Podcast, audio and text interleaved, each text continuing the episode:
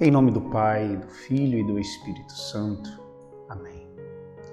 Vinde, Espírito Santo, enchei os corações dos vossos fiéis e acendei neles o fogo do vosso amor. Enviai o vosso Espírito e tudo será criado e renovareis a face da terra. Oremos, ó Deus que instruístes os corações dos vossos fiéis com a luz do Espírito Santo, fazei que apreciemos retamente todas as coisas segundo o mesmo Espírito e gozamos sempre de Sua consolação. Por Cristo, Senhor nosso. Amém.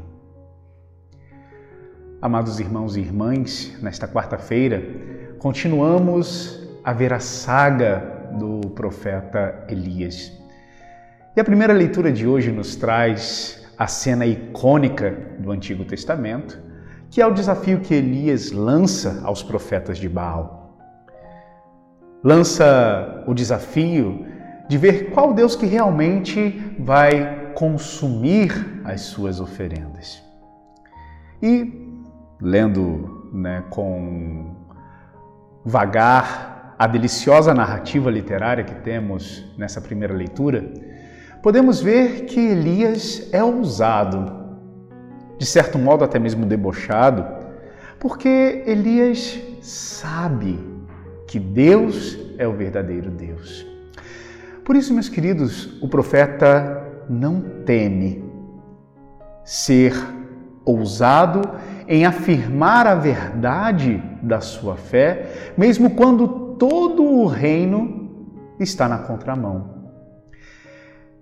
Isso é o que a liturgia de hoje nos faz entender. Nós precisamos entender, meus queridos, que em tempos em que se negocia tudo, em tempos em que a verdade parece ser fake news, em que a doutrina católica parece estar na contramão, nós precisamos ter a audácia e a coragem de Elias.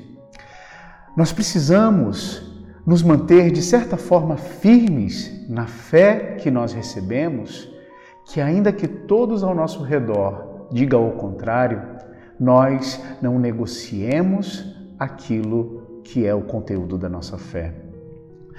Não negociemos o Evangelho de Jesus Cristo.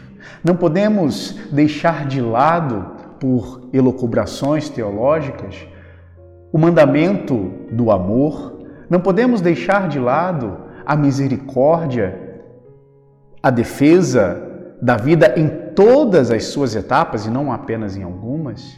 Não podemos deixar de lado nada daquilo que é fundamental para Cristo.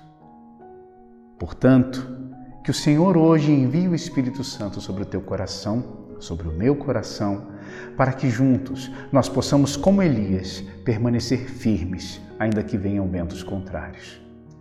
Abençoe-vos Deus Todo-Poderoso, Pai e Filho e Espírito Santo.